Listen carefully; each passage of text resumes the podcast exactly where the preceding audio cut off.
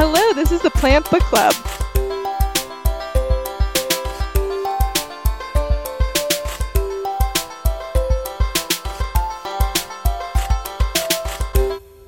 Hello, my name is Ellen Earhart. I'm here with the Plant Book Club. That is Yoram, Melissa, Judith, and Tegan. Hello. Hi. Hey. Hello. And today we are reading Rambunctious Garden: Saving Nature in a Post-Wild World by Emma Marris. And so in this book, she kind of goes over how we think about conservation and some of the issues with those ideas, like the kind of, preference for purity and the idea that we can restore nature into something that it was before, whatever that means. And she suggests some new ways of reframing, rewilding, and conservation goals in a way to do as much good as possible and make the world a better place. So would y'all say that's right? Yeah, I think the first comment is that it's called Rambunctious Garden, but it's not specifically about plants and gardening. It's definitely much broader than that. It's about sort of saving all kinds of biodiversity. There's lots of plant examples, but woven in with animal examples and, overall ecosystem examples and, a bit of everything, really. And the thing that, to me, is important in the title already is this idea of the post-wild world. And I looked a little bit about her other works that she's doing. Emma Marris is also doing, TED Talks and has written, opinion pieces and for journals and magazines and stuff. And the idea of post-wild, I think, is really the key to this book here. The idea that there really isn't anymore a thing that is wild, or our understanding of what we think what wild is doesn't really fit with what we find out there in the world.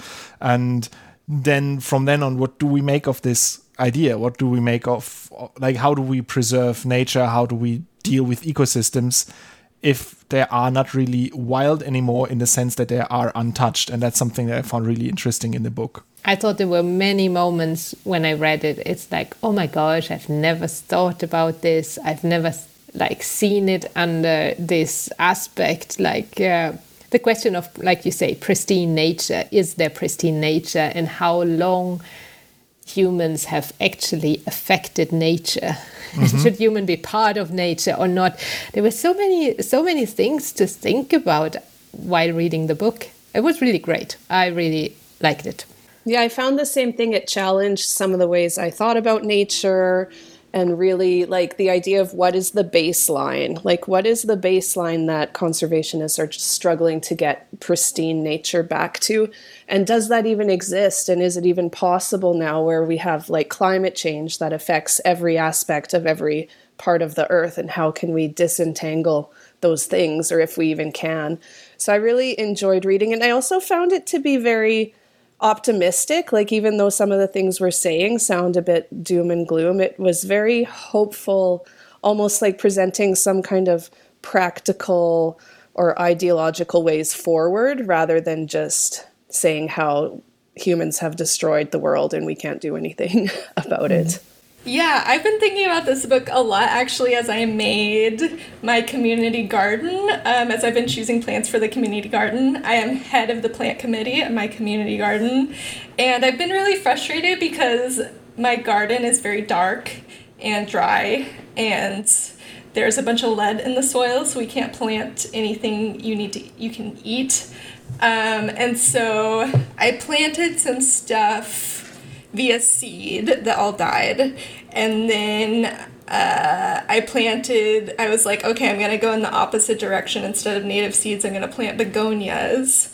And they're thriving, but I don't like the way they look anymore. They look like everything else on the block. And so I was discouraged. And so I went to the Brooklyn Botanical Garden. I live in Brooklyn. And they had this whole beautiful shade garden thing. And I was really interested because I expected the botanical garden to have just New York plants, native plants. And they had a whole mix of plants from across the United States and across the world that they specifically chose to do well in a Brooklyn shade garden that was also quite dry. And so I was like, this is perfect. So I copied some of their ideas, and so that's going in the ground now. So I don't know, I was thinking about her, and I was thinking, like, I was trying to choose in the beginning just native plants that I know are local to here, and I don't think that was the right idea, and I don't think it was the right idea to plant like the hybrid begonias everyone has also, so somewhere in between.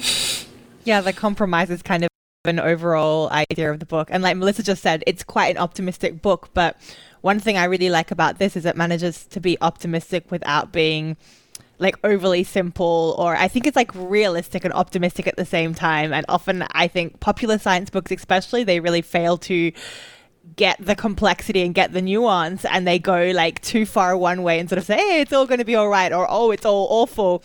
But this I think does a really nice job, and it's really that it's discussing the balance. And yeah, I think I want to come back to it, but like the last chapter in particular, sort of discussing all the different problems that we have with different conservation approaches, and it doesn't actually rest on any of them. It doesn't decide for one or the other. It just sort of says, hey, here's why this has pros and here's the cons. And I really love that approach. And you sort of see that throughout the whole book, this compromise idea.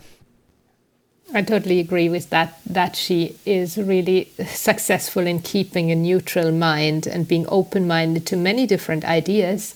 And what I also liked is that she went and experienced all these different ecosystems and met scientists in all kind of different places. What now I spontaneously remember is Hawaii and the Netherlands, but there were many more than this. And she describes them of how she experiences them as a person, but then also how the people that work with this ecosystem reason in such different ways. And it becomes really clear that there is not one answer of scientists to this problem, which is a great way for a popular science book that also scientists don't have all the answers. And there's much to be discovered in order to know what way we should actually go. But we don't have the time to wait for results, which brings us into this like, oh my gosh, should we do something or should we wait? Should we do research or should we just do what feels right? Yeah, I really agree. And I think also the structure of the book reflects that she's like thinking about how to present this, how to approach this, and show the different aspects to it, but also sort of ease you into some concepts that are really sort of far away from the traditional idea of conservation. So it starts with really looking at sort of traditional conservation biology, with going, I think, to Hawaii and looking at how they deal with invasive plants there and the whole idea of invasiveness, and then moves further to like the traditional, like the national parks and the Yellowstone in the Yellowstone area, and then goes to Poland, and through like multiple steps, goes then in the end to like novel ecosystems and designer ecosystems. So something that we would deem quite artificial, and if you would lead with that, you would maybe scare some people away. But through the way she structures the book, it really leads to that idea that maybe just conserving something pristine isn't possible anymore. So what else can we do? And what things that we can do is just look at just what you did, Ellen, there, right? Like build a new ecosystem, make one that is adapted to the local challenges and not one that just historically has been there. And I really like that she led the story in this direction, that the book wasn't like, while the chapters are somewhat independent, they still build on one another to come to the final conclusion. And I think in some of the other like nonfiction books that we've seen, they sometimes could be a little bit more disjointed. They had like one idea for one chapter and a completely different idea for the next chapter, and so on. And this book really like builds on each other, and I really enjoyed reading that. It was well structured, but also very well written. Like her turn of phrase throughout is really beautiful. There wasn't too many of these awkward things where you're like, oh, I wish she hadn't said that, because that makes me a little... We've discussed this with some of the other books where the approach is a bit like old white male, or there's just some things where there wasn't too many of that throughout. Like, and just it's lovely writing, and it was actually really a pleasure to read the book, honestly. Yeah, I first was introduced to her through her magazine writing for, I think, Wired and like Nat Geo and the New York Times, and her magazine writing is also incredible, as you can probably guess from this book. But I wanted to quote this sentence that I thought was a really nice summary. At the very end, she says, "In a nutshell, give up romantic notions of a stable Eden, be honest about goals and costs, keep land from mindless development, and try just about everything." What do we want to talk about next? Sorry, Yoram, I'm putting an edit mark in. The problem is that I enjoyed it so much that I can't really nitpick a lot. I feel like I just want to paraphrase everything in there. I have two nits to pick. Yeah. Shall I pick my nit? Pick a nit too. I think that's a great way of leading in Yoram. Yoram has no nits to pick. I have some nits to pick. So there was. I thought she was a little bit too in favor of the invasive species, and I don't think she was in favor. But I am so cautious about invasive species. I come from Australia, so that might be a clue. Like, we are very like pristine island, and there was one of the few phrases in there where I really felt like my back hairs go off and be like, no, that's not correct, was when she said that overall invasive species have not been responsible for extinction of other species unless you include humans among those. Like, there was actually a footnote, and I looked at the footnote and said, well, no, if you think humans are invasive species, well, then yes, you can say we invade and then we kill things. But she said on continents, that's not usually the case. And I was like, well, what about Australia? Does it count as an island or a continent? Because there we've had huge problems with rabbits and foxes and like all of our little tiny small marsupial animals going. So there was like that one thing where I was like, ooh.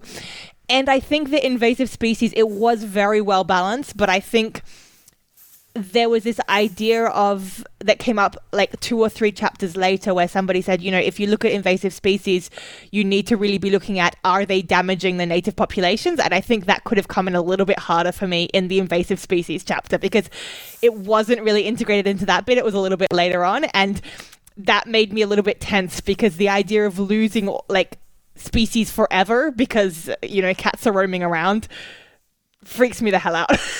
So the smallest of nits, and I think she did do a good job generally balancing it, but that was one thing where I was like, ooh. Yeah, it's interesting you say losing species forever, because I feel like that's kind of a like, it really gives you like a visceral response in your chest when you think about that. And I think that that's kind of what she was trying to address emotionally, like, how do we deal with this grief in addition to trying to be realistic? And I was thinking about that, so I think that's one of the things she's discussing. So like, I did, as a bachelor, I did conservation biology, so I think I've got that idea of like, we must conserve. So I can understand that that's part of the point of her book, is to go against that traditional training of cons bio as like, save everything, like, you know, and then also the Australia thing. I think that was a very, you know, we had so many invasive species that really damaged our continent. We call it a continent, others call it an island. So that to me was one of those things that like really hit two parts of my being. And I know this is part of the debate. So I work now in climate change, and I know there's so much discussion about whether species that are having to expand their range, mainly like polewards, in response to climate change, if they should be considered invasive if they move to new areas. And she talked about that a little bit in the context of climate change, but more so in the context of sort of adaptive movements, so like people moving plants and animals to help them survive climate change. So I know that is a discussion in the field. Like, academics are saying, is it or is it not invasion if a species moves where it wasn't previous to climate change, but by itself? Where do you draw the line? But it is something that's a little bit iffy. Like, and again, I think she deals really nicely with the great lines, but like, ooh, I'm so scared of those other, like, these other environments those species are moving into. The point is, like, she did bring it up a little bit again with the mountaintop idea of like, there runs out of space and you don't know how the disruption happens. And I think, you know, when these species move, we can often see the disruption or lack of disruption at the macro level. But I always just have the feeling we know so little about the micro level about and other services and functions that are getting lost. And we often don't realize them until that's quite late. So like, this is kind of one of those change things that's happening. So anyway, I guess how did the rest of you feel about that? It did. I first thought like, oh, that is, I was bothered by this. But the more she gets into detail about this, and the more she discusses with different people about this, like how difficult it is to get these invasive species in check, to hold them in check, and you need to have just one or two left that you haven't killed off, and then they will all regrow. So in a way that it seems to be pretty impossible when you have already invasive species in a place to get rid of them, that you may as well use the ecosystem services as good as you can to maintain what is there, because it's not even sure that you can go back in time. If you consider like soil microflora, these may be having completely different microflora and having done different things to the soil as compared to the native plants that there were before. So if you rip them all out and you try to grow them again, it doesn't always work. And as she also says, some of these native plants grow very slowly, so it's very difficult to establish them, and they would need to establish in a different climate than when they were outcompeted by these invasive plants. So I could see the point that rather than fighting against like the Goliath idea, use what you have and try to make the best of it. But that, of course, simplifies the idea. It simplifies it, and it's a slippery slope. So I think, I think I can see her point of you can't just say we must remove everything. There was a very nice example about some ecosystem where there were some trees, some non-native trees growing, and they were creating shade, which was allowing new native, young saplings to grow, and otherwise they wouldn't be able to grow. Sort of if they had full sunlight, it would overwhelm them.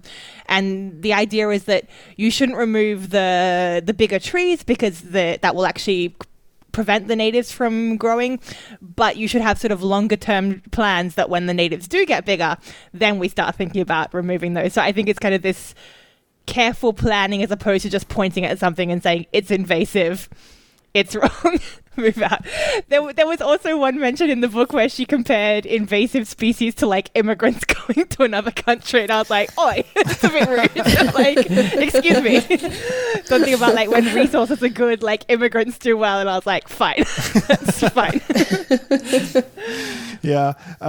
What I liked about the whole idea of the invasiveness, the way she presented it in the book, was that she made the case for looking at functions of organisms within an ecosystem instead of looking at identity of species within an ecosystem. So instead of saying, historically, this bird has been here, so the bird has to stay here, but then it got extinct or driven to extinction.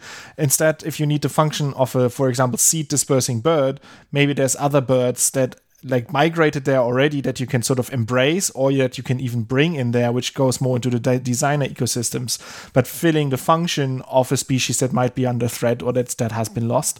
And I also really like that idea. I mean, we've seen in the past that if you do that not careful enough, it can go very wrong. Also, again, Australia, there have been many, a cascade of species being introduced to the country where they're like, oh, we have a problem, we bring in another species. That's biological control, yeah. And then they get that species goes out of hand, and then they bring in the next species. And so it has to be done in a very careful way. And maybe places like island continents like Australia are special cases, but I think the book is very often written about the idea or with North America in focus, and there I think the rules are a little bit different because it's not landlocked or there's no it's not completely surrounded by the sea. So yeah, I really enjoyed that, and all of that led to these ethical questions, these science ethical questions. I think something we touched before also it's the question do we act now or do we do more research? What do we do in face of the climate crisis? And is it ethical to move species to a new habitat because we think they might do better there? Is it ethical to have certain ways of conserving areas, either being leaving it to themselves or actively managing it? And I really like that the book opened all of these questions, gave a lot of arguments in favor and against many of these questions, but didn't come to a strong conclusion that sort of dictates you what to think, but rather shows you the complexity of it, and but helps you to navigate that complexity as well. It's not just showing you a very crazy world and say go good luck now, you've seen how hard everything is, make up your mind, but rather look, there's so many arguments, pick the ones that fit for the situation that you're discussing. I think that was one of the other things I would have liked to see a little bit more of, and that was, again, this is from my bias, I think. So she mentioned it a little bit in the terms of the forestry conversation. So there's a discussion about how, because plants that are used for forestry, they have like high value, they just have an economic value, and that means people sort of are more likely to be actively thinking about how they will survive in the next 20, 50 years. And also because trees are very slow growing, you need to think about the change that is happening now, but it will be definitely there in 20, 50, 100 years time. So talking about preparing what species you grow based on what the climate will be in the next 50 or 100 years. And I would have liked to see that argument developed a little bit more in the book. I think that's kind of one of the things that comes up. Like, so she talks about baselines, and one of the other sides of the baseline story from the current climate change point of view is the fact that no matter what the baseline is, does that really matter? Because the world is going to change so much in the next 50 years. And conservation scientists are now discussing whether, instead of looking forward, we should be projecting 50 years in the future and then looking backwards, basically being like, we now know there's going to be, like, instead of being like, here's this one species, let's try and like hold on to it for the next 50 years through this change, like project to where the change will be and start preparing for that and moving things around, because the change is just happening at such a fast rate now. And I think I would have liked to see a little bit more about how the arguments work in the rapidly changing world. But I think, again, that is a bit my bias. I think as we're talking about this, I'm remembering some thoughts I had as I read the book, and it almost came to me as like, how much should we intervene? Like the earth is this ecosystem that responds and adapts on its own to lots of different changing characteristics. And I even just had the thought, like, how much should we do or can we do? And I kept coming back to that a lot. So I guess it's like questioning the whole idea of what we can do through conservation. So I remember thinking about that a lot as I was reading. Yeah, I thought, and I don't think this is in the book, it might be, let me know if I've forgotten it, but I thought a lot about Chernobyl as I was reading the book, you know, like the nuclear site, which is now a conservation site basically, because no one wants to hang out there, but it is full of these endangered species, basically. They have the, I don't know how to pronounce the wild horse's name. Do you all know what I'm talking about? The one that starts with a P? The Przewalski's wild horses? Sure, and they have, like, tons of different species of birds that are very unusual. They have tons of different, like, kinds of deer, like, stuff like that. And so I thought that was a really interesting example of, like, what if you just don't do anything because no humans can go there, you know? Like, what would happen if we just went extinct? Like, what, you know, it might be an interesting scenario, which unfortunately we would not be able to observe. I got to this point when they were talking about the place in the Netherlands where they were like really observing this like different waves of species increasing and decreasing, and plants increasing and decreasing depending how the species increased, and the herbivores that would eat them, for example, and what kind of bushes would be there, and that it was all in a way in balance over time. And then I was thinking about humans. They are just increasing. There is no decrease until there was going to be a fatal decrease. And that kind of was a bit like, oh, it's like this climate depression you get in the middle of summer while reading through this book. So, of course, that is, it's so clear that nature is regulating itself, but are we part of nature? And she asked that question as well. Often we look at nature as something separated from ourselves, but we are part of it. But in a way, we are different than all other species because we are not in going in waves, because when there comes a pandemic, yeah, many people die, but we find a solution for that to limit the impact on us. And that is what I was thinking about as well, about humans in this context.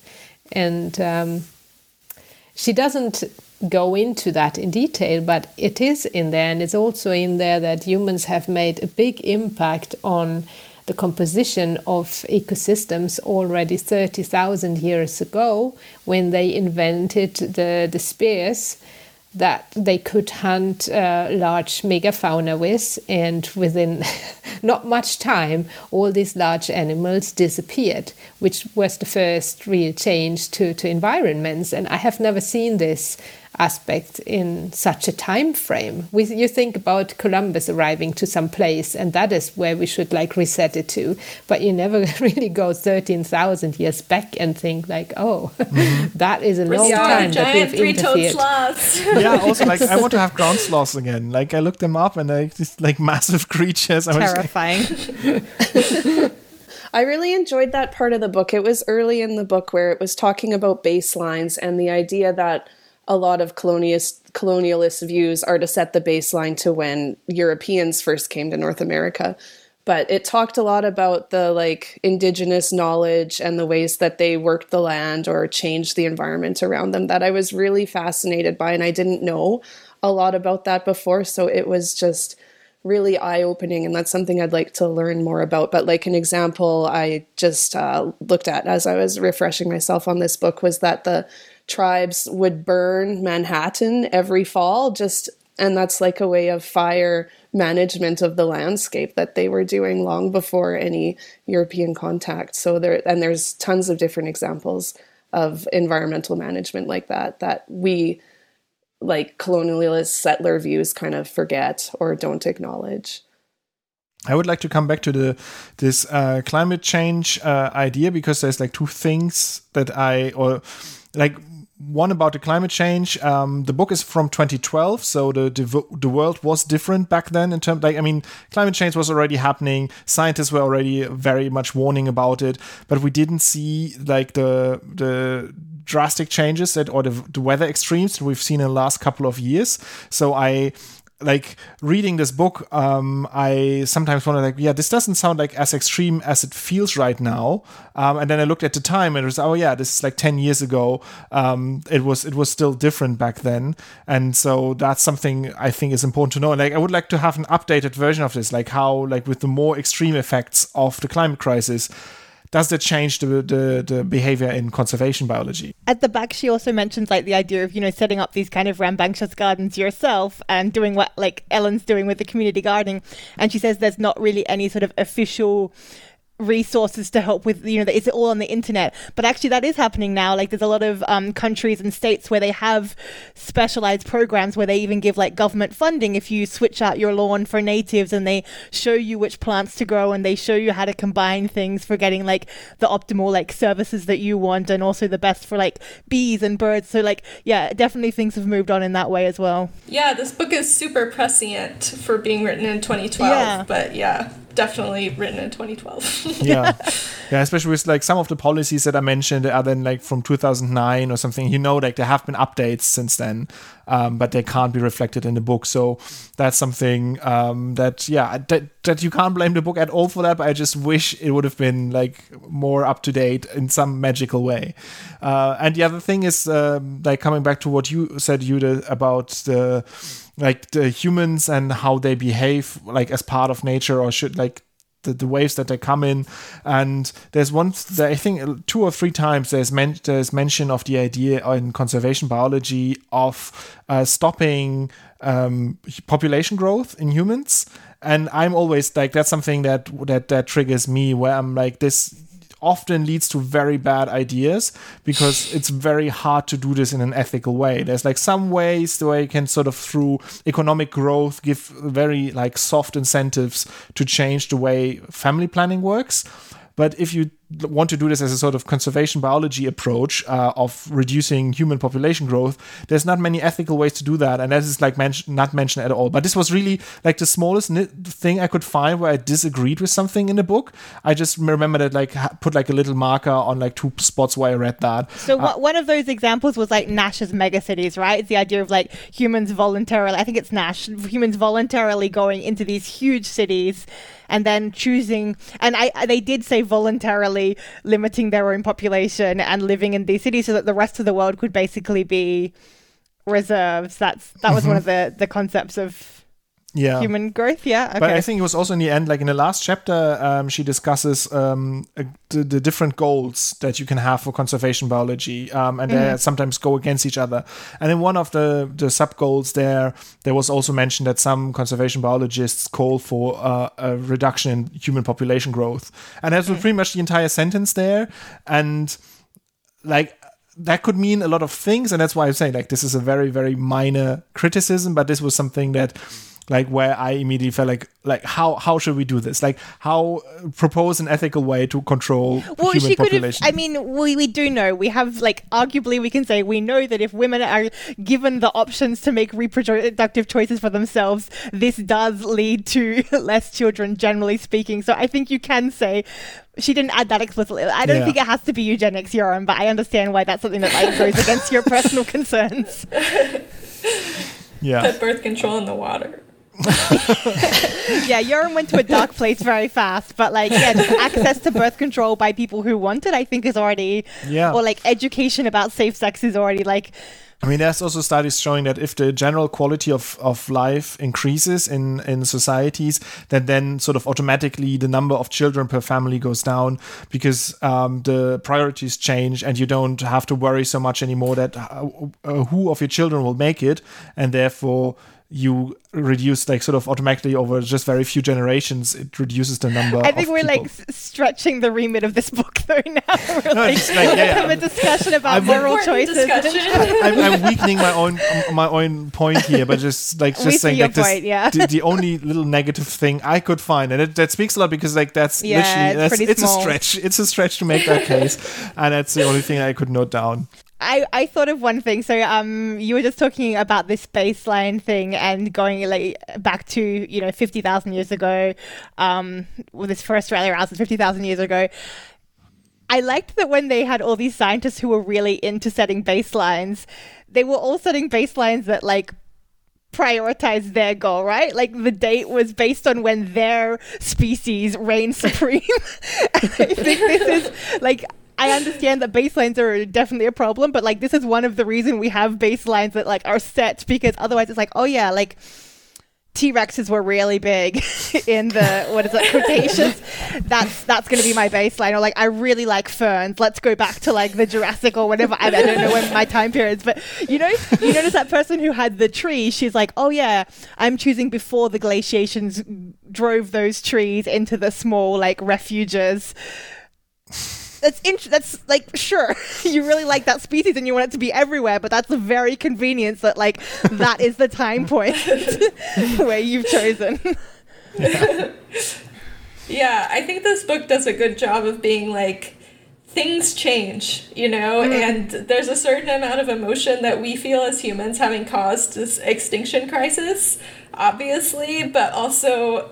it's happening, like if we were narrating this as a geologist narrated changing of rock formations completely neutrally, I feel like it would be a lot easier to deal with for everyone. I think she did a good job making the reader feel in this, what's the English word for? L'embarras du choix is the French word, like when you need to choose something but you don't know what is good to choose. Like when she's talking about there's an animal, I don't remember, it was a to me unknown English word in the book, a squirrel maybe, that was going more north and north up to a mountain, and when she asked what happens when it's like it's too warm on the top of the mountain. Oh, it's the pika, the American pika. The pika, yeah. What's that? What's that animal? Small mouse, like Pikachu. A mouse, yeah. Not a squirrel, it's a mouse. So should we move Pikachu to the next mountain or not? That you don't know. You don't know what is happening. So it really puts the reader into this, like, what would you do? It doesn't ask that question, but indirectly it puts yourself into this question, or these what are the trees in Florida there where activists moved them and scientists moved very few, very specifically to locations, and then activists came and they moved plenty of trees because they wanted to protect them. And then she takes up the question like, well, should the government decide? Who should actually decide what is moved? Is it, so it's all this like, what should we decide? Who should decide? Who should give the order of doing it or of not doing it? So there's a lot of questions around that where it's not certain what would be right to do, even as an individual.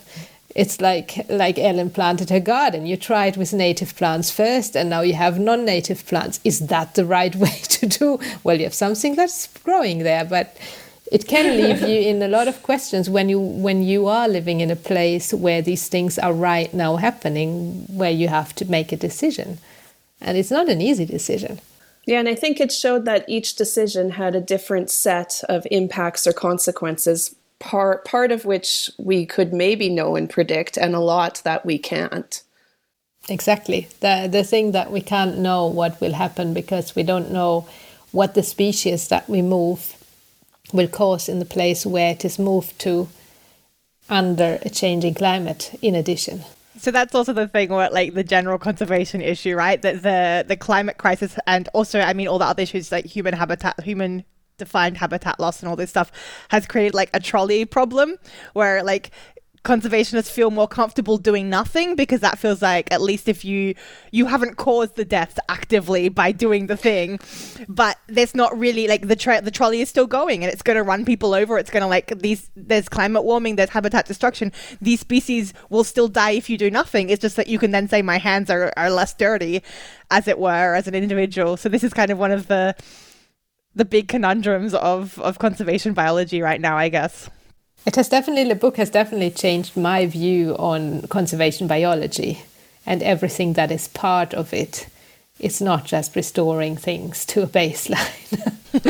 So, which was really interesting. Not being from that field has made me think also about my own research and about what should we decide there, and how should we manage forests, for example. Should we go back to what it was before, or should we try to improve what it is now?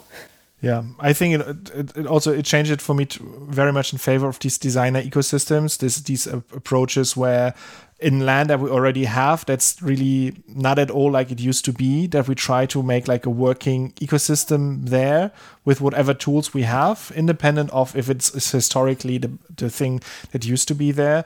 Like in Germany, for example, so many of the wetlands have been dried completely. So even if you decide that it would be the best thing to go back 1,000 years, it's technically just really, really hard to tell the people living there that they will live in a swamp now, because that's the baseline that we decided to choose. So instead, just taking the land that is there and making like a functional, beneficial ecosystem there that is diverse in species is something that before I would have been like, yeah, just like tough luck for the people there, swamp it is. And I mean, I'm saying that like in Berlin, it was like very, very swampy. In Germany. like Brandenburg, like the area around Berlin used to be very, very swampy, and I think it was like very swampy. Like 400 years ago or something, there were like massive endeavors taken to dry out the land, and now it's just like very sandy. Like it's less wet, but it still smells swampy somehow. Yeah, it's still not great, but at least it's not a swamp anymore. And so yeah, now I'm more in favor of making the best of what we have, instead of just trying very hard to find whatever like ancient land use that there was, and then restoring that. I guess that's fine, but if somebody says, hey, there's like this species of frog that like was in the swamp 400 years ago or however many years ago, and now it's like in this tiny little pocket, and its only chance of survival long term is if we widen that pocket, how much money are you putting into that widening that pocket, and how many people are you moving so that this entire species of frog doesn't die out? And does that change then if that frog, it doesn't have any cousins, doesn't have any other species, it's like the only thing in its genus or the only thing in its family, which is part of the argument at the end of the book. Mm-hmm. And I think, yeah, it's fine to say we make do with what we have, but like there are other considerations which muddy the water into a muddy swamp. Yeah. I'm pro swamp personally, like. Yeah, but yeah, that's. I think it's also in the end. She presents one opinion that's like quite utilitarian, where they are weighing different, like just the number of species preserved by different tactics, and Like I would say goodbye to that frog if it means we can protect like 10 other species, or like just give them a more stable footing to have a better chance of survival. I think you say that, but like realistically, we know people don't do that. So this is like, This has been a thing that's going on for years. And I think we've talked about this before, this idea of like global biodiversity hotspots, like conservation money is limited. Like years and years ago, people said, how do we spend the least money, or like, what's the smallest packages of land to save the most plant and animal species? And we can work out where they are. As it turns out, most of them are not in our countries because, as the book makes really clear, like Europe and North America were basically cleared out, and there's not many native species that are very highly endemic. We need to put all those money in a lot of like small island nations and like lots around like Indonesia, Southeast Asia kind of area. But as it turns out, we know that people don't like donating money outside of their home. They want to see like the frog, who is like the symbol of Berlin, survive. And that's what they'll do at the cost of like 30 other species or like 100 other species in Sulawesi or something. I mean, that's what we're doing here in Berlin as well, for example, with the zoo, with like the massive panda breeding project that's going on here in Berlin. And I would also make the case that maybe like all of that money and effort there... Yeah, pandas in the freezer straight away. So one of her arguments at the end, when she was talking about different ways of thinking about saving, one of the arguments is sort of phylogeny. So the idea that you want to save as much genetic diversity as you can. So you look at these organisms that don't have any close relatives, and these have to be prioritized because if you lose those species, you lose like millions of years of evolutionary history. And I'm very pro this. Like I really like this way of thinking about species survival. But she does then say... I guess that means we would just put a whole lot of samples in the freezer and then we've got the DNA and we're fine. And I don't think that conservationists who believe in that really believe in the freezer method, but like for the pandas, they can go in the freezer. Like, Put the whole bears in the freezer. Seriously, it will probably be cheaper than all of the conservation efforts that are being done right now, trying to convince them to mate. I think pandas are useless animals, but I have so much respect for them that they've like literally created like, one of the most powerful countries in the world, like owns or like has invested so much energy into pandas. Like the pandas have basically trapped an entire nation into believing that they are great. And it's a really powerful nation. It's not like some crappy nation. It's freaking China. Like that's an impressive organism, surely. It's like some sort of coercive ability. We've read several books where it's like the plants have trapped us. Yeah, the intelligence. That's like for real. Exactly. The coercive ability of the panda alone makes it worthwhile like to be conserved. This is how I'm going to rank my species for conservation. It's interesting how our own perspective on that conservation, like what we favor, makes an impact. And the same is, I think she is talking with a guy who's living in Finland? I don't even remember where, but he has been planting his garden with some kind of weeds and created biodiversity, and she says it's not as nice as his neighbor's well-tended garden. So it's our own standards that influence this as well. Even if we know what we should do, it's also about accepting that things will look differently. It's the same about buying apples that don't look perfect in the supermarket, but we tend to want to conserve the megafauna or the bigger animals that we actually recognize that are cute, the elephants. And who cares about one fungus in the soil who doesn't really show? And the same is like our aesthetics for our own gardens. We want it to look nice, even though we may know that it's not the best this way for conservation purpose. So it's an interesting aspect to think about how humans resonate and influence their decisions based on their own preferences. Yeah, I have a lot of thoughts about wands, but in terms of, like, killing fungi, like, there's so many different... Like, I read this book about the history of wands, and they've just been pouring basically mercury and, like, every kind of mercury variation mixed with other terrible heavy metals into American lawns to kill fungi and weeds, you know? And it's just, like... We know so little about soil biodiversity. Like, what have we killed? We'll never know, you know? Like, it's just mind-blowing to think about that. all the mercury we've poured into our yards. Mm. The part that I also liked was the designer ecosystem, where she is visiting an industrial zone, and she's talking about all the small areas that have been improved in this rather ugly place, and how biodiversity can be created in these places where you wouldn't even expect that they are of any value for nature conservation. So that was a very hopeful part, because as also Ellen mentioned with Chernobyl, there's so much that biodiversity there because it's untouched nature basically now, and these organisms can thrive there. And that was I like the idea of that chapter, how she saw potential in these areas as well.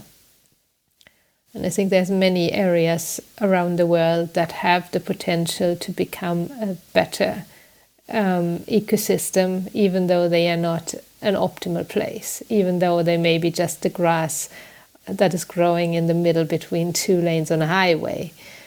So even there's potential. Should we go on to the ratings, or is there something that we forgot to mention? We could maybe talk about who we think the book is for. We've done that before. Oh yeah, yeah. I mean, I think it's a great popular science book in terms of, I think it's very approachable. Emma Marris is great at adding interesting details without overwhelming anybody. I think it makes a lot of sense from like an idea perspective. Like it's pretty easy to connect the examples to the ideas, and it's cohesive, you know. Yeah, I think pretty much, I mean, obviously not like a child probably, but, or I don't know, maybe kids would like this book. I think it's pretty accessible for most people. I think it's really clear that she's come from sort of the writing perspective into an academic topic as opposed to the other way around. And I'm saying that completely as a pro, not as a con. Like, I think it actually, the science is good and the discussions are very well balanced, but her writing is also just superb, which is something we've lacked in some of our other books in the past, to be honest. So yeah, I think that just makes it really readable for a lot of people. I agree. I found it a really... not easy read, but it read easily for me, I guess. It was written in a way that was easy to follow. I knew it was scientifically accurate without getting too in depth into deep topics that would be difficult for a non-scientist to understand. And lots of different examples to illustrate her points made it really accessible to people who maybe don't know so much about this topic to start with. I sometimes had to pause, not because it was like too hard to read, but so dense in information to sort of process it and sort of answer some of these questions that we've mentioned before. Like, yeah, just like needing some time to digest it. While reading it from time to time. So I couldn't like read it like start to finish in one go, but I still wanted to I kept wanting to pick it up and continue reading. So it was not at all deterring. It was more like to really get something out of it, you need to let it like digest for a little bit and then continue.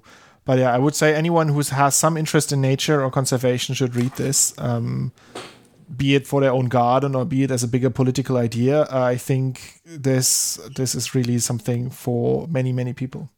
Mm. Yeah, and it's quite slim. Mm. It's like 170 pages. Yeah. I agree with you, Yoram, that it was very... It made me curious. I wanted to continue reading and to find out what there was more. And I liked her personal edge on this, that every scientist was a person. It wasn't like a machine producing data. It was an individual who had a certain perspective, a certain interest, and most of them had their little baby in the way of that they had an ecosystem that they cared about. They had a tree that they cared about, which made it also maybe not always so objective for the scientist.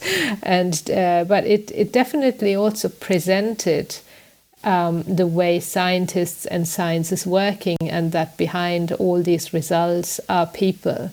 And I like that idea as well for young people who are wondering how the work of scientists works. And it definitely gives that perspective that scientists are people and they are approachable people because they took her out on all these places and were happy to share their findings with her. So I like that part of the book as well. All right, you want to go to our ratings? I give it 5 Pikachus that needs to be moved to the next northern mountaintop, because I really found it well written, interesting, and it had a lot of food for thought for me. Yeah, I also give it 5 out of 5 conflicting conservation goals, because that's really, like, as I said before, like, I don't know how this book could be better. So I think it's an absolute, like, it deserves all the points. I was going to be a slight downer and say 4.5 invasive plants out of 5, just because there are, just in comparison, there are other books that we have read that I liked better in comparison, but still I have no major critiques and I really enjoyed the book.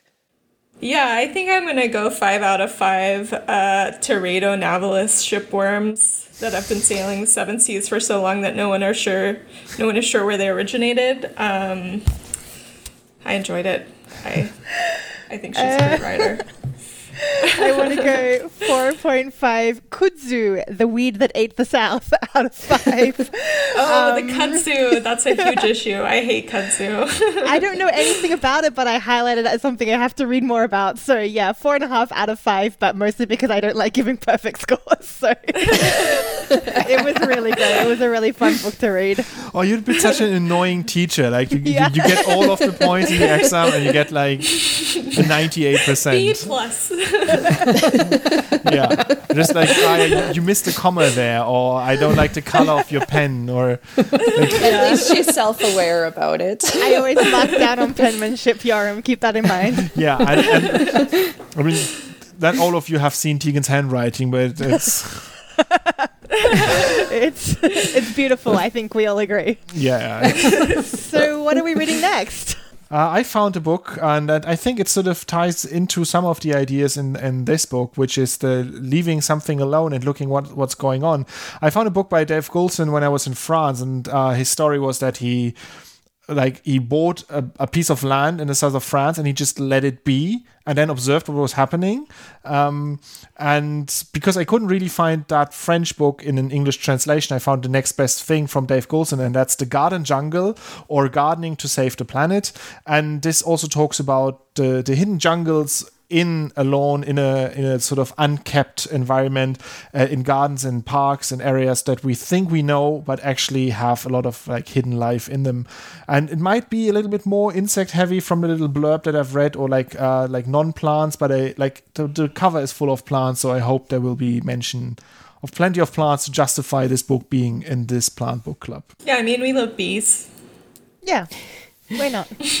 Judith, where can people reach you? People can find me and also Melissa at flora-l.com, or on Instagram at flora.l.design, or same on Facebook. Yoram and I are on www.plantsandpuppets.com, or on Facebook and Instagram at plantsandpuppets, or Twitter. I haven't been on social media very much lately, so I guess you can reach me at the Green Garden by the Fort Greene Park in Brooklyn. Walk by there. It's by Cafe Paulette. And my Twitter is at Ellen Earhart. My Instagram is at Ellen Earplant. And I am trying to get back more on social media for the fall. I mean, I think it's a good plan to be more in a garden than on Twitter, really. Yeah, you can find me in nature. You can find me.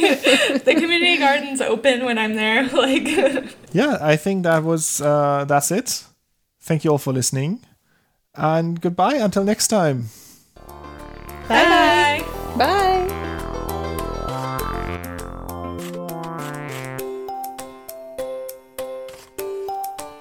The opening and closing music is from the album Green Ideas from Pine Vog.